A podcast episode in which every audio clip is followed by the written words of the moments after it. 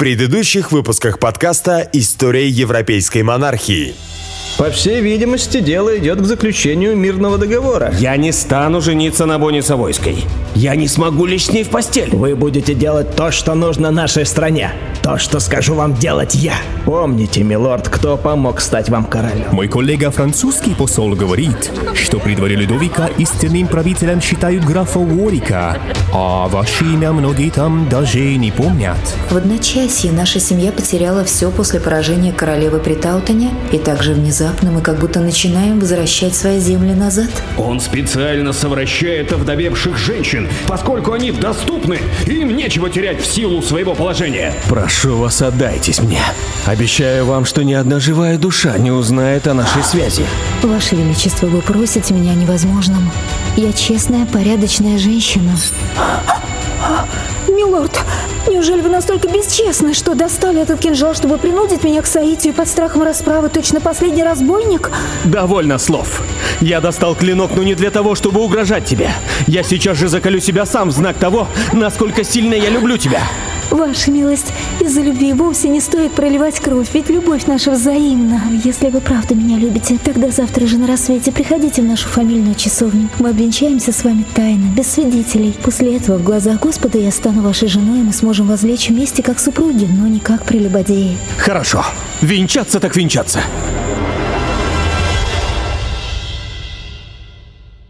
История европейской монархии.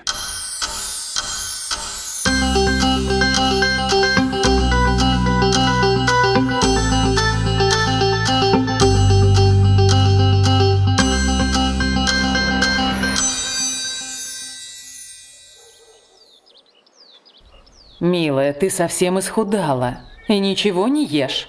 Сегодня тебя не было с нами за обеденным столом. Поведай мне, что тревожит твое сердце. Матушка, с того момента, как Эдвард вскочил на коня и простился со мной, я не получила от него ни одного письма, ни единой весточки. Наша с ним встреча теперь кажется мне несбыточным сном. Может быть, все действительно приснилось мне? Не беспокойся, дорогая. Если хочешь, мы пошлем кого-нибудь из челяди на север разведать новости. Мама, а что, если Эдуард просто посмеялся надо мной? Что, если все это венчание было лишь поводом, чтобы соблазнить меня? Ведь я ему не ровня. И этот всемогущий Ворик, как только он вернется в Англию, ни за что не позволит ему жениться на мне. Никто и никогда не поверит в то, что этот брак был заключен на самом деле. Что значит мое слово против слова короля? Значит, тебе придется забыть о нем, дорогая, и продолжить жить, как ты жила до этого. Я знаю, какие муки ты испытываешь сейчас. Но если это утешит тебя, я гадала вчера вечером на картах. И какую карту, ты думаешь, я открыла? Червонного короля. Тебя ждет большая любовь всей твоей жизни, дорогая, и скоро ваши сердца соединятся. Совершенно очевидно, что венчание произошло в обстановке поспешности, поскольку брак был спонтанным, вызванным скорее страстью, нежели здравым расчетом. Конечно, Елизавета Вудвилл не была простолюдинкой, о чем я подробно рассказывал в прошлом выпуске подкаста. Однако это вовсе не означает, что брак между Елизаветой и Эдуардом был равноценным и выгодным для английской монархии. Чем сильнее мы углубляемся в изучение династического хаоса, тем очевиднее становится вся нелепость этого поспешного акта страсти. В конечном счете он и послужит причиной предъявления Ричардом Глостером, будущим королем Ричардом III, прав на корону. Брак в средневековой Европе, если он использовался в стратегических целях, был бесценным инструментом, с помощью которого король мог укрепить свое положение как за границей, так и на родине. Еще более значимым он становился для короля, захватившего престол силой. Ярким примером успешного использования потенциала брака может служить Генрих Тюдор и Елизавета Йоркская. Это был шедевр дипломатии. Женившись на Елизавете в 1485 году, Генрих объединил в своих наследниках два враждующих дома – Ланкастеров и Йорков, устранив само основание для вражды в потомках своей династии – если бы Генрих также опрометчиво подошел бы к выбору своей невесты, как это сделал Эдуард в 1464 году, династия Тюдоров вряд ли надолго удержалась бы на троне Англии. Еще один блестящий пример удачного брака по расчету – это женитьба Ричарда Невилла. Собственно говоря, свой самый известный титул граф Уорик, которым прославился Ричард, он получил также благодаря выгодному браку. Предыдущим графом Уориком был воспитатель Генриха VI и рыцарь эпохи Генриха V, Ричард де Башан. От него титул перешел к сыну, который умер в молодости. После смерти прямого потомка по мужской линии титул переходит к дочери Башана-старшего Анне. В свою очередь, десятилетняя девочка была выдана замуж за семилетнего Ричарда, которому и достался титул и графство Уорик в качестве приданного – Такие браки среди детей были приняты в аристократических домах Европы. Таким образом, титул графа Уорика перешел к семье Невилла в 1436 году. Это был исключительно брак по расчету, который планировался двумя высокородными династиями еще в то время, когда будущие супруги были малолетними детьми. Невиллы и Башаны приходились друг другу дальними родственниками, и основной идеей этого брака – было желание сохранить многочисленное родовое имущество и земли в руках потомков этой династии, чтобы усилить дома Невилов и Башанов, объединив их в один общий род. Именно так и следовало использовать династические альянсы, создавая могущественные семейные кланы, которые накапливали бы богатство и расширяли свое влияние. Обычный же брак, заключенный только по мотивам любви, достигал обратного эффекта, а именно он приводил к ослаблению и угасанию рода. Так Эдуард, женившись на женщине, стоявшей ниже него на сословной лестнице, не заработал для себя никаких политических очков. Кроме того, он не просто лишился дипломатической карты, которая могла бы обеспечить ему безопасность, но еще и подложил мину замедленного действия в шаткий фундамент своей новой династии. Политические последствия этого мезальянса еще сыграют свою важную роль в падении молодой династии, когда Генрих Тюдор высадится со своим войском в Англии. Безусловно, после победы над Маргаритой Анжуйской Эдуарду казалось, что теперь его дому ничего не угрожает. Однако он совершенно безосновательно был убежден в собственной неуязвимости. Отношение самого Эдуарда к своему браку с Елизаветой Вудвилл доказывает, что он предвидел для себя возможные негативные последствия столь поспешного и опрометчивого поступка. Так, в частности, его нежелание обращаться за советом по этому вопросу графу Уорику, а также его решение жениться тайно, можно рассматривать как свидетельство того, что Эдуард хорошо понимал, что выбор его невесты не будет одобрен ни Уориком, ни его матерью Сесилией Невилл, ни остальными лордами Королевского совета. Как точно отмечает Чарльз Росс, Преуспевающий Дэн Жуан, столкнувшись с отказом от своего ухаживания, был настолько упрям, что решается на брак как на единственное средство для достижения своих целей.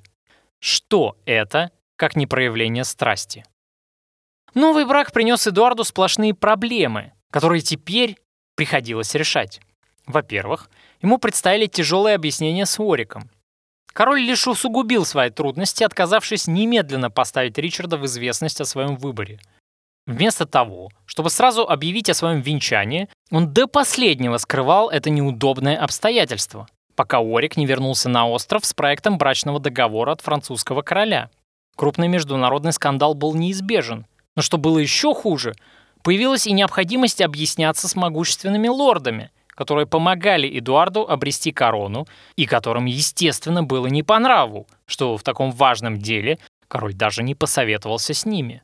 Во-вторых, нужно было как-то интегрировать родственников со стороны королевы в придворную иерархию. Проще говоря, пристроить многочисленных шуринов и своячниц Елизаветы, обеспечить их браками, соответствующими их новому статусу. Как отмечает Чарльз Росс, прождав около четырех месяцев, Прежде чем, наконец, открыться, Эдуард вел себя как провинившийся школьник, но не как король Англии. Итак, мы серьезно продвинулись к заключению мирного договора. Сопротивление Маргариты, похоже, сломлено окончательно. Она вернулась на родину ни с чем, и мы договорились с королем Франции, что он позаботится о том, чтобы бывшая королева Англии больше никогда не покидала отцовских владений. Но залогом мира между странами должен стать брак с Бонной Савойской. Итак, во имя Господа и мира во всей Англии, Эдуард, ты должен жениться и жить по закону Божию и Церкви. Господа, по правде говоря, я хочу жениться, но, возможно, мой выбор не понравится некоторым из присутствующих в этих стенах. Ваше Величество, не соблаговолите ли вы прояснить для нас свои намерения? Я возьму себе в жены леди Элизабет Грей, дочь лорда Риверса. Какой скандал! Господа, господа, я попрошу всех покинуть зал Королевского совета. Приношу свои извинения за это недоразумение, но я прошу всех подождать в приемной. Как это понимать, Эдвард? Почему я ничего не знаю? Я хотел, хотел отправить к вам посланника, но... Три месяца потратил на эти переговоры. Я своим добрым именем поручился за этот брак. Ты хоть понимаешь, что она тебе не пара, как бы хороша и красива она ни была. Ты должен хорошо знать, что она не жена такому высокородному принцу, как ты. Ибо она не дочь герцога или графа, а ее мать вышла замуж за простого рыцаря. И хотя она и дочь герцогини и племянница графа Сен-Поля, она все же не герцогиня по положению в обществе. Я не буду иметь другой жены, и таково мое волеизъявление. Какой дипломатический козырь выброшен впустую? Сколько дней потраченных зря? Послушай меня, Эдвард. Пока не поздно, скажи, что я ослышался. Скажи мне, что все это шутка. В конце концов, ты можешь отказаться от этого брака. Ты хоть понимаешь, в какую дурацкую ситуацию ты поставил меня? Ты выставил меня дураком, круглым идиотом. Мне все равно, милорд. Я говорил вам, что не хочу этого брака. Я король. Последнее слово должно быть за мной. Не ваши ли это были слова? Вся Европа насмехается надо мной. Вас считают чуть ли не истинным королем Англии. Ха, ты, ты забыл, кто сделал тебя королем? Благодаря, благодаря кому ты получил это все? Кому ты обязан своей короной? Я ничем не обязан вам. Я всего достиг сам. Бесконечные сражения, недосыпания, битвы. Мы дрались плечом к плечу. Я не безвольная кукла, в отличие от короля Генриха. И я своим мечом завоевал для себя эту проклятую корону. А, вы хоть понимаете, что вы натворили? Как теперь объясняться перед французским королем? Интересно, отец, зачем король пригласил нас ко двору? И почему вокруг все так недобро косятся на нас? Мне тоже это очень странно, сын. И у меня недобрые предчувствия насчет всего этого. Барон Риверс, а вы ловкач. Из грязи да в князи. Чего стоит один его брак с герцогиней Бетфорд? Отец, за дверями, кажется, лорд Уорик выкрикивает ваше имя. Проклятие! Похоже, что мне предстоит серьезный разговор с твоей матушкой.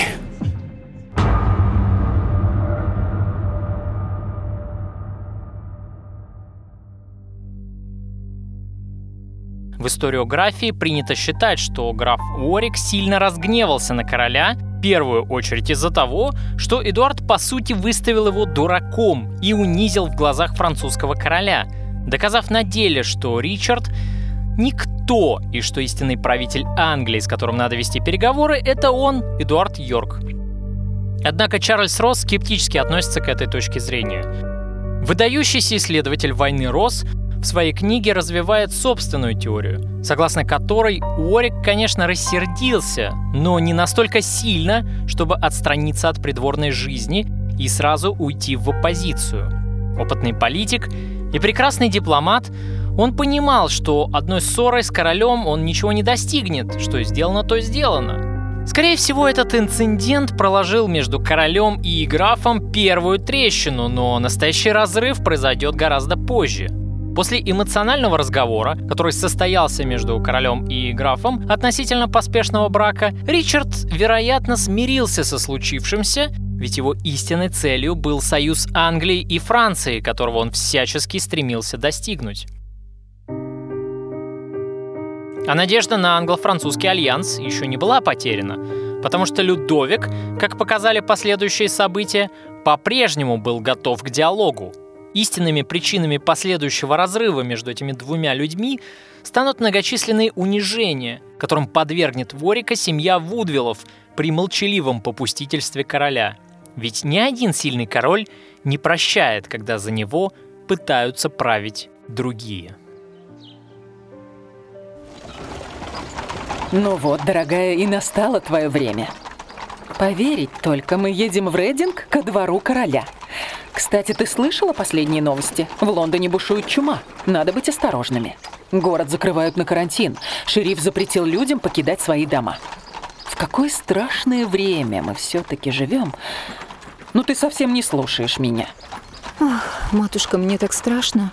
Энтони пишет, что при дворе все теперь преувеличенно кланяются ему с отцом, а за своей спиной он слышит перешептывание. Нас называют выскочками, семьей попрошаек и прочее, все в этом же духе. Дорогая моя, если кто-то шепчет за твоей спиной гадости, это значит лишь то, что ты на шаг впереди тех, кто шепчется. Да, но есть люди, которые обладают огромным могуществом и имеют влияние на моего мужа. Больше всего я боюсь графа Ворика. О нем говорят, что это самый могущественный человек в Англии, да еще и крайне хитрый. Своим браком я перешла дорогу и унизила его. Ну-ка, посмотри на меня.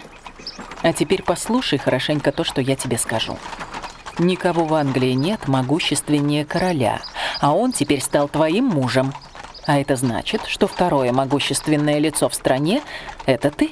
Мама, я не знаю, получится ли у меня стать хорошей королевой. Королева Маргарита, дай бог ей сил, где бы она ни находилась, была лучшей королевой, которую когда-то знала Англия. Но ее беда была в том, что она была чужестранкой. У тебя есть все задатки королевы. Как и Маргарита, ты красива, обаятельна и умна, но есть у тебя и то, чего не доставало ей. Ты англичанка. Помни об этом. Мама, вы как будто рассуждаете о боевых действиях и о достоинствах полководцев. Все так и есть. Ты думаешь, что едешь во дворец, но на самом деле ты едешь на поле битвы. Тебе предстоит война с могущественными людьми.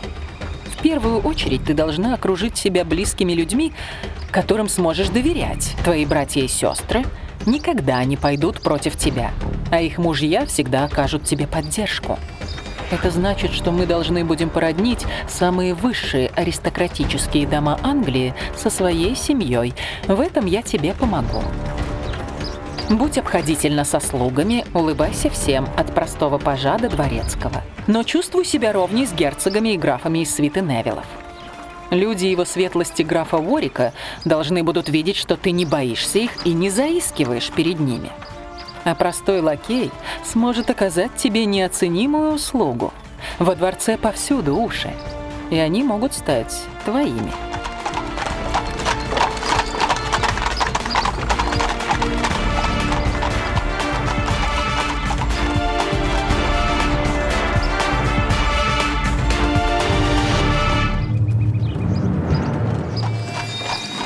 Что же, а теперь давай обсудим, в каком платье ты появишься при дворе. Я заказала у бирмингемских портных платье из самого лучшего атласа, какой смогла добыть. Я думаю, то красное гораздо выгоднее смотрится.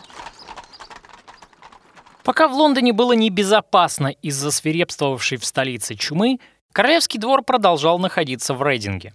29 сентября королева была официально представлена двору. Дэвид МакГиббон в своей биографии Елизаветы описывает ее как девушку с холодным, расчетливым умом и мстительным нравом. Сложно сказать, насколько эта характеристика объективна, поскольку у Вудвиллов при дворе было множество недоброжелателей. Но, скорее всего, в нем есть изрядная доля истины. Впрочем, надо понимать, что Елизавете вряд ли был оказан при дворе теплый прием. Она попала в лагерь враждебного ее семье правящего клана – еще совсем недавно она была представительницей знати, вращавшейся вокруг дома Ланкастеров. Теперь же, находясь среди йоркийских лордов, она могла ловить на себе взгляды, полные презрения к выскочке из провинции и затаенной ненависти, обусловленной близостью матери новой королевы ко двору Маргариты Анжуйской. Миледи Элизабет Грей из Графтона и баронесса Вудвилл.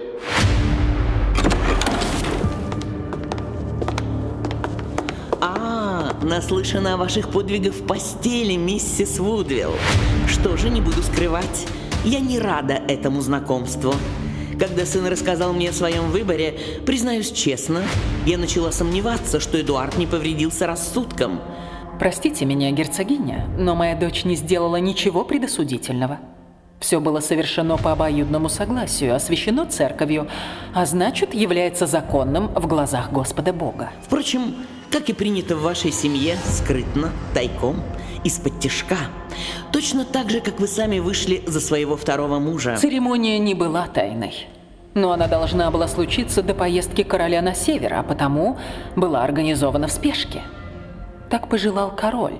Сражаясь с врагом, он хотел, чтобы на свете был человек, который бы его любил и ждал его возвращения. Не обольщайтесь, баронесса.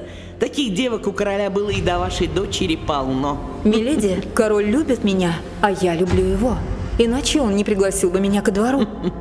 Не смешите меня, дорогая. Я надеялась, что вы хотя бы не столь наивны, сколь красивы. Эдвард поменяет вас на другую, не пройдет и года. Тогда я сделаю все, что в моих силах, чтобы родить своему мужу как можно больше детей, следуя вашему же примеру. А свою способность к деторождению я уже доказала. И уж поверьте, когда я начну рожать сыновей, одного за другим, мой муж ни за что не отвернется от меня. Лучше откажитесь от этого брака сейчас, пока не поздно, и тогда вы сохраните хотя бы остатки своего достоинства. И учтите, что я ведь могу заявить публично о том, что Эдуард не сын Ричарда, моего покойного супруга. И тогда не быть вам королевой, а ему королем. А я могу это сделать запросто. Подумайте о своей репутации, ведь заявив такое, вы публично признаетесь в том, что ничем не отличаетесь от шлюхи.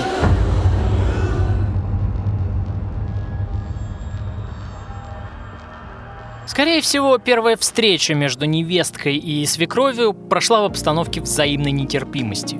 Известно, что у Сесилии был весьма тяжелый характер, неспроста она вошла в историю под прозвищем «Гордячка Цис».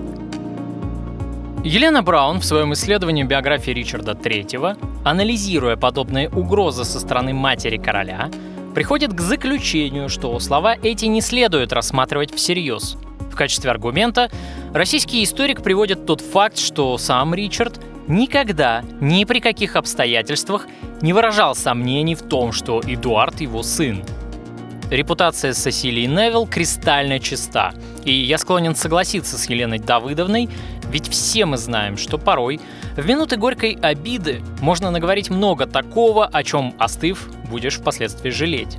Думаю, что похожая ситуация и произошла с Сесилией Невилл, матерью короля, когда она не смогла сдержать своего гнева в отношении молодой невестки, порушившей все планы семьи Невиллов на будущее Эдуарда и международную политику Англии. Во всяком случае, официальных заявлений герцогиня Йоркская не делала, и о ее несправедливых словах скоро все забыли. Но, как оказалось, забыли на время – ее неосторожные заявления будут иметь далеко идущие политические последствия после смерти Эдуарда. Однако, настоящая угроза для Елизаветы и для будущих принцев исходила даже не от Сесилии, а от самого короля.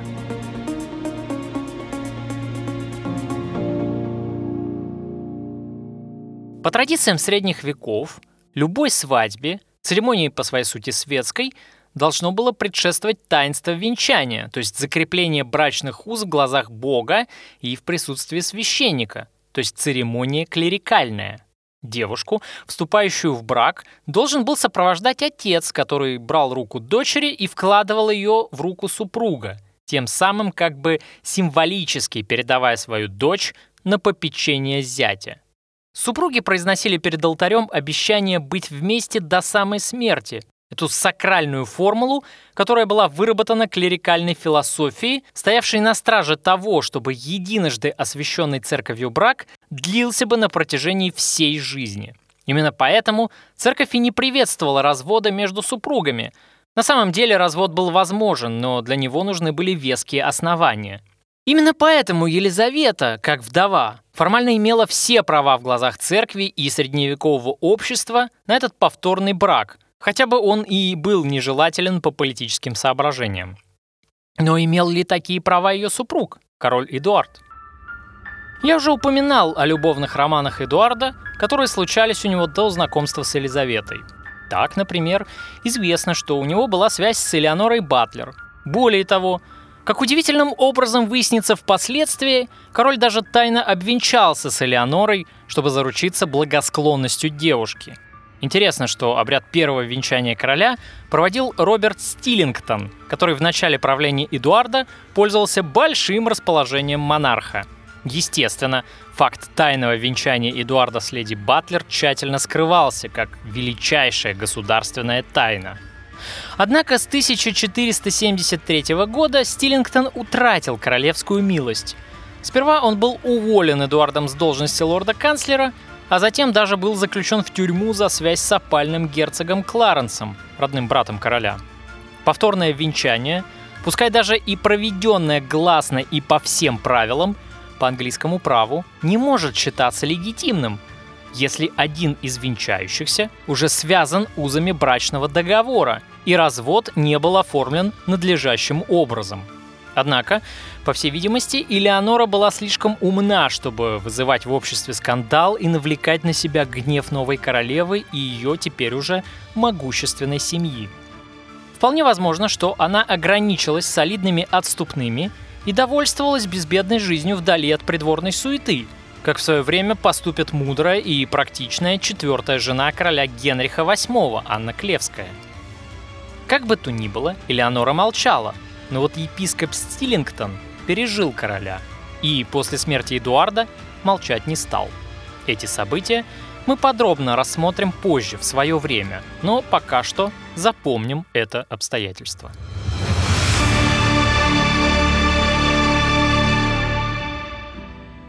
Ваше Величество, позвольте поприветствовать вас. И хотя Эдвард не выбрал себе в жены знатную женщину Европы, он определенно выбрал одну из самых красивых женщин Англии. Благодарю вас за комплимент, милорд. Как тонко этот человек умеет делать комплименты, в которых вложено столько яда. Даже отметив мою красоту, его светлость унизил меня, сделав замечание о моем происхождении. Ну что же, мать была права. Невилов надо будет поставить на место. Надеюсь, разговор с моей тетушкой не сильно вас расстроил? Признаю, герцогиня временами может быть заносчивой, но в сущности она добрейшая женщина. Кстати, разрешите представить вам моих кузенов. Джорджа, герцога Кларенс и Ричарда, герцога Глостера. Приветствую вас, миледи, в нашей дружной большой семье. С большим нетерпением ожидали с вами знакомства и вижу, что последняя охота была для моего брата самой удачной. Оказавшись при дворе, первым делом Елизавета начинает устраивать браки своих близких родственников. И первым враждебным выпадом против семейства Невиллов становится брак между Томасом Невиллом, наследником графства Арундл и Большого замка, и сестрой королевы, Маргаритой. Брак этот произошел почти сразу же после того, как Елизавета оказалась при дворе. Томас принадлежал к семейству Невиллов, поскольку его матерью была сестра графа Уорика. Через этот брак к Невиллам перешло графство Арундл, родовая вотчина Фитцаланов. Как ни странно, но брак этот, по всей вероятности, оказался счастливым. Этот вывод я делаю на основании того, что у супружеской четы было пятеро детей. Не так уж и мало по меркам эпохи. Супруги были ровесниками, что также способствует возникновению чувств. В браке они проживут до смерти Маргариты, которая случится в 1490 году, и впоследствии Томас больше не женится. Но вот не такими успешными будут последующие мезальянсы, устроенные королевой и ее семьей. Особенно скандальным стал брак, состряпанный между Джоном Вудвиллом, братом Елизаветы, и вдовствующей герцогиней Норфолкской – Герцогиня Кэтрин приходилась внучкой Джону Гонту. Как мы помним, это был один из сыновей Эдуарда III. А еще она была сестрой Сесилии Невилл и тетей графу Уорику. Вопиющим фактом было даже не то, что между супругами была разница в 45 лет. Джону было 20, его супруге немного за 60. Но современников поразило вовсе не это. Подобные браки могли считаться в порядке вещей, если семьям супругов условия брачного контракта были обоюдно выгодны. Например, для сохранения титулов или приобретения таковых в обмен на имущество. Общество поразило холодная циничность, с которой еще вчера, ну, по сути, нищие Вудвиллы попытались прибрать к рукам часть имущества Невиллов. Расчет ведь заключался в том, что герцогиня оставалась недолго, Разменяв шестой десяток, она считалась богатой вдовой в весьма почтенном возрасте. Этот явный рейдерский захват настолько шокировал общественность, настолько он выглядел омерзительно в глазах современников, что брак даже назвали дьявольским. Он становится первым враждебным выпадом против Уорика и герцогини Сесилии, хлесткой пощечиной, предназначенной Невиллом. Ричард, вполне естественно разъяренный таким сватовством, попробовал возражать, но король просто не стал вмешиваться. Но ирония судьбы заключалась в том, что герцогиня Норфолкская, по-видимому, обладала как раз-таки отменным здоровьем. Во всяком случае, сходить в могилу она не собиралась. И к моменту заключения этого дьявольского брака пережила одного сына и троих своих предыдущих мужей. Самое забавное, переживет и четвертого. Спустя четыре года скандальный новоиспеченный герцог Норфолк будет схвачен войсками Уорика, восставшего против короля, и обезглавлен. А четырехкратная вдова, герцогиня Кэтрин, доживет до коронации следующего монарха и спокойно скончается в собственной постели в возрасте 83 лет.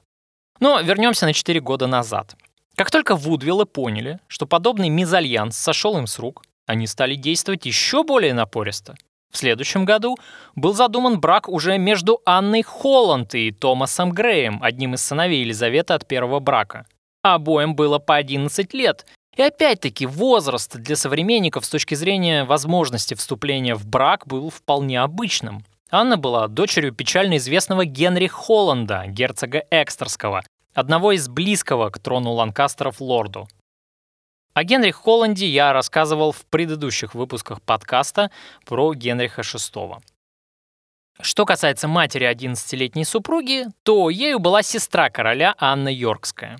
Таким образом, Анна Холланд являлась по линии обоих родителей плантагенетом. Бесцеремонность этого брака заключалась в том, что Анна уже была помолвлена с Джорджем Невиллом, племянником Уорика. Королева отделалась отступными в 4000 марок за расторжение брачного контракта, после чего помолвка была расторгнута, а Анна обвенчана с сыном королевы. Вудвиллы, по сути, монополизировали весь брачный рынок Англии, устроив для своей многочисленной родни ярмарку самых выгодных браков. Таким образом, не только Невиллом, но и всему высшему свету Англии рынок выгодных браков оказался заказан. Теперь мы явственно видим, что озлобление Уорика на короля было вызвано отнюдь не поспешным браком Эдуарда с Елизаветой Вудвилл, но агрессивным поведением самих Вудвиллов на брачном рынке Англии при полном попустительстве короля. Именно эти наглые вторжения в родовые наследственные права и послужили катализатором, который заставил Ричарда Невилла отвернуться от Эдуарда, а впоследствии и перейти в открытую оппозицию. Но не только сам Уорик и члены его семьи были оскорблены поведением наглого семейства, еще вчера влачившего жалкое существование в Графтоне. Пострадавшими оказались и родные братья короля – Джордж, герцог Кларенс и младший брат Ричард, герцог Глостер. Они тоже остались без выгодных партий.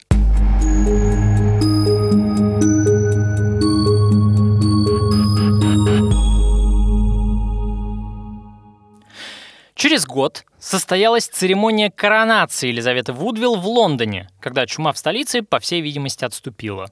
Уже знакомое слушателю семейства Пастонов снова снабжает историков дополнительной информацией. Из письма одного из Пастонов младшему брату мы узнаем о том, что это было самое прекрасное зрелище, какое было в Англии за последние 40 лет. Ну, конечно, страна сильно изголодалась по мирной жизни, а пострадавшая репутация английской монархии после начала этой ужасной гражданской войны требовала демонстрации перед народом атрибутов величия королевской власти. Поэтому Эдуард поступил вполне мудро, не пожалев денег на достойную коронацию своей супруги. Еще через год королева родила королю первого ребенка, пока это была лишь девочка, которую назвали в честь матери. Граф Ворик стал ее крестным отцом. Но не стоит обольщаться. Между королем и его когда-то самым верным соратником уже пролегла глухая пропасть. Эдуард больше не прислушивался к советам графа и притворял в жизнь собственную политику – Разлад между этими двумя некогда самыми близкими людьми был настолько заметен для окружающих, что новости достигли даже королевы Маргариты, находившейся в изгнании. Однако на публике граф и король еще пытались сохранить видимость былой дружбы. Никто из них пока не решался на открытый разрыв, хотя раздражение продолжало копиться. Помимо заключения неудобных для Невиллов браков, было еще одно обстоятельство, сильно расстроившее некогда всесильного Уорика. Дело в том, что полностью провалилась англо-французская внешняя политика, так долго проводимая им в жизнь. Семейство королевы имело бургундские корни по линии ее матери, Жакета Люксембургской, и Вудвиллы всячески старались подчеркнуть свою родственную связь с Бургундией. Они, конечно, были не ровни герцогу Карлу, да и не могли позволить себе брак бургундского герцога с одной из своих невест. Однако брак между сестрой английского короля и герцогом к 1467 году уже активно обсуждался в дипломатической среде. Вероятно, дело здесь не столько в Вудвиллах, сколько в истинных желаниях самого короля, которые просто совпадали с намерениями родственников его жены. Можно легко предположить, что король, памятуя о своем детстве, инстинктивно не любил Францию. Мальчиком Эдуард был свидетелем, как его отца бесконечно унижала королева из Анжуйского дома и ее соратники. Ричард Йоркский постоянно отстаивал необходимость продолжения войны с Францией и обвинял советников короля в утрате многочисленных английских владений из-за профранцузского курса политики. Теперь же, когда на континенте росло напряжение между усилившейся Францией и Бургундией, вполне здравой выглядела политика поддержки Бургундии как своего давнего союзника и торгового партнера против французского короля с перспективами начала новой англо-французской войны и возвратом себе старых земель. Случись такое, Эдуард бы вошел в историю Англии как величайший король, и его авторитет в стране взлетел бы до небес, сделав его династию недосягаемой для противников. Вадим Устинов считает, что Эдуард IV, наущаемый Вудвиллами, выступал за возобновление традиционного альянса с Фландрией, то есть с герцогом Бургундским, но это совершенно неправильная точка зрения на положение вещей, поскольку представляет Эдуарда какой-то куклой, марионеткой в руках хищной придворной партии, чуть ли не подчинившей короля своей воле. Именно об этом впоследствии и будет говорить Ричард III, следующий после Эдуарда V король. Но надо понимать, что это всего лишь слова пропаганды. Ничего общего они не имеют с реальным положением вещей. Эдуард и сам прекрасно умел расставлять для себя приоритеты в политике, которые попросту не совпадали с видением Уорика, а потому король тяготился его присутствием и всячески пытался ослабить его влияние как на себя, так и на дела в государстве. Уорик просто не вписывался в придворное настроение – он не мог точно флюгер перестроиться, а потому был обречен на последующую оппозицию. Во-первых, граф уже слишком многое связывало с Францией. А во-вторых, он ненавидел бургундского герцога Карла, и ненависть эта была взаимной. А кроме того, Орик ненавидел семейство Вудвиллов, которые платили графу той же монетой. В англо-французском сериале «Белая королева» производства компании BBC есть интересный эпизод, когда лорд Уорик поймал бывшего короля Генриха VI и торжественно представил его придворным как своего узника. После этого граф с королем обнимаются, и Эдуард, растроганный таким проявлением верной службы, даже хочет устроить в знак признательности своему кузену выгодные браки для его дочерей. Но в дело тут же вмешивается королева Елизавета и снова настраивает мужа против Уорика. Что любопытно, в книге Филиппа Грегори, по роману который снят этот телесериал, такой эпизод отсутствует. По всей видимости, он был добавлен сценаристами во время адаптации книги к съемкам. Я хотел бы сразу предупредить своих слушателей, которые не смотрели еще сериал «Белая королева», но, возможно, намереваются его посмотреть. Данный эпизод содержит в себе две грубые фактические ошибки. Во-первых, короля поймали благодаря доносу монаха одного из аббатств, в которое Генрих забрел, скитаясь в одиночестве по пустошам Нортумбрии. По всей видимости, король, брошенный всеми, набрел на аббатство в поисках долгожданной монашеской жизни, которой Генрих VI грезил. Он был опознан и, скорее всего, передан местному шерифу, который, в свою очередь, уже передал его людям короля, а они и доставили Генриха в Лондон. Никакого отношения к поимке Генриха VI граф Уорик не имел. Во-вторых, этот эпизод в очередной раз выставляет Эдуарда подкаблучником. Как я уже сказал, у нас нет никаких оснований считать, будто бы король не имел собственного мнения и во всем потакал желаниям своей жены и ее семейства. Тот факт, что король не возражал против выгодных для Вудвиллов браков, вовсе не доказывает его слабохарактерность и зависимость от мнения супруги.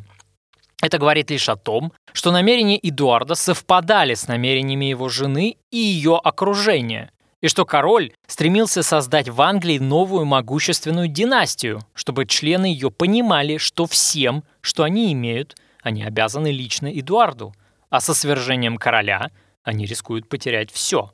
Это был мудрый шаг. Молодая аристократия всегда лояльна власти ее создавшей, в отличие от аристократии старой, которая ведет себя по отношению к правителям часто независимо и даже дерзко. И на примере лорда Орика мы в этом еще раз убеждаемся. И, кстати, подобные примеры сплошь и рядом встречаются и в нашей отечественной истории. Давайте вспомним Ивана Грозного или Петра I. Итак, в марте 1466 года отец королевы, лорд Риверс, был назначен королевским казначеем. Спустя месяц лорд Риверс был возведен в графское достоинство, то есть стал уже формально равным графу Уорику. А еще спустя год происходит очередная важная кадровая перестановка. Джордж Невилл освобождается от должности лорда-канцлера, и на его место назначается Роберт Стиллингтон. И все это происходит параллельно с новыми бесконечными браками, направленными на укрепление богатства и положения семьи Вудвиллов. Орик перестает появляться при дворе, поскольку он отстранен от участия в заседаниях Совета лордом Риверсом, Незаметно его и на придворных праздниках, турнирах и других увеселительных мероприятиях двора. Тем временем Франция и Бургундия все острее осознают неизбежность войны друг с другом. Оба государства пытаются заручиться поддержкой англичан в грядущем конфликте. Весной 1467 года в Англию прибывает французское посольство с предложением заключения мира между странами который до сих пор отсутствовал на бумаге, несмотря на то, что война фактически завершилась 14 лет назад. Для проработки условий мирного договора король повелел Уорику отправиться во Францию, что граф охотно и сделал. Однако тут же, буквально сразу после отбытия французских послов и самого графа Уорика, по приглашению короля в Англию прибывает Антуан Бургундский, прозванный в Европе Великим Бастардом. Дело тут в том, что Антуан приходился братом герцогу Бургундскому Карлу, а своим прозвищем он был обязан своей матери, любовнице герцога Филиппа. Бастарду оказывают самый теплый прием. В честь него устраиваются турниры и пиршества с размахом не меньшим, чем принято в Бургундии.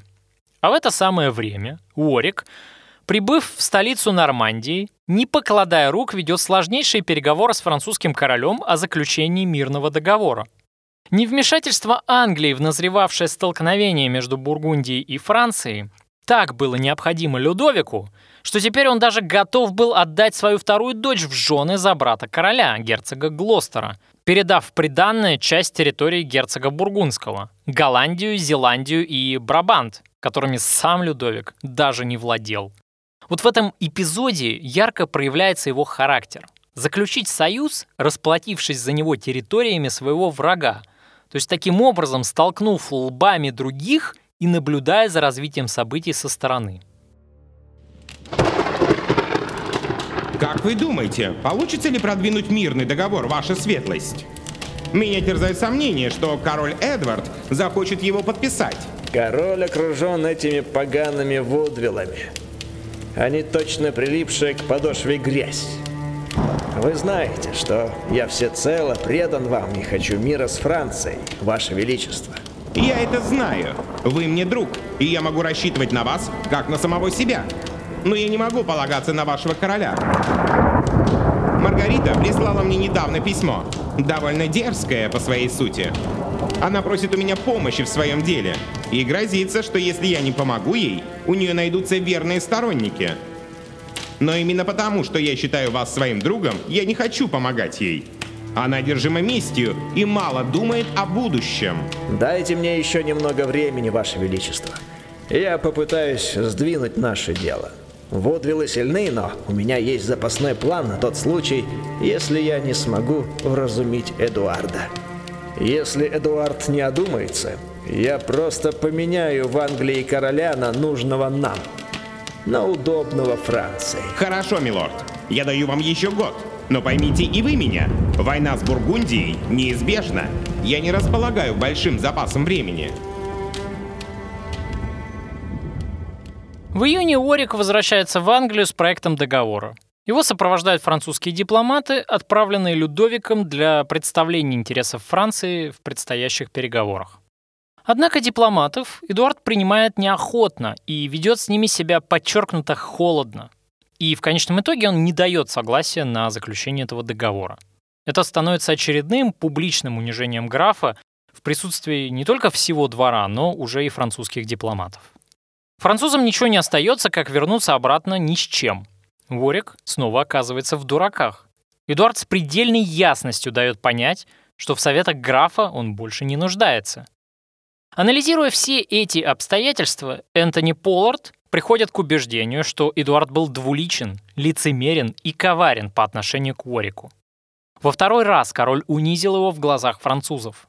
Более того, он удалил из состава своего правительства Джорджа Невилла, брата графа, и его правую руку. Конечно, подобное унижение с учетом всех накопившихся обид Ричард уже не мог стерпеть. Что, Джордж, как тебе живется при дворе твоего брата? Ты издеваешься, Ричард? Да я ненавижу всех этих вудвиллов, будь они прокляты. Мое содержание нищенское. Я не могу позволить себе купить даже породистую лошадь, черт возьми. Зато у этих проклятых вудвиллов есть все. И замки, и земли, и деньги они гребут из казны. Это возмутительно. Я такой же сын своего отца, как и мой старший брат, но он обделил меня во всем. Да, так и есть. То, что по праву должно принадлежать тебе, лучшие титулы, богатые поместья, довольствие, достойное твоего статуса, всем этим пользуется королева и ее семейка. А знаешь почему? Потому что твой брат не доверяет тебе, презирает тебя. Это почему? Что я сделал брату плохого?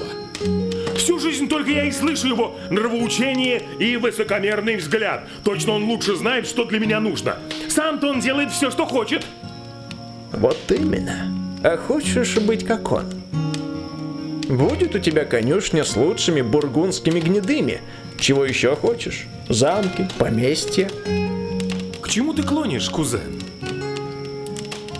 Я сделаю тебя королем Англии, как когда-то сделал твоего неблагодарного старшего брата. Хочешь быть королем Англии? Да, хочу.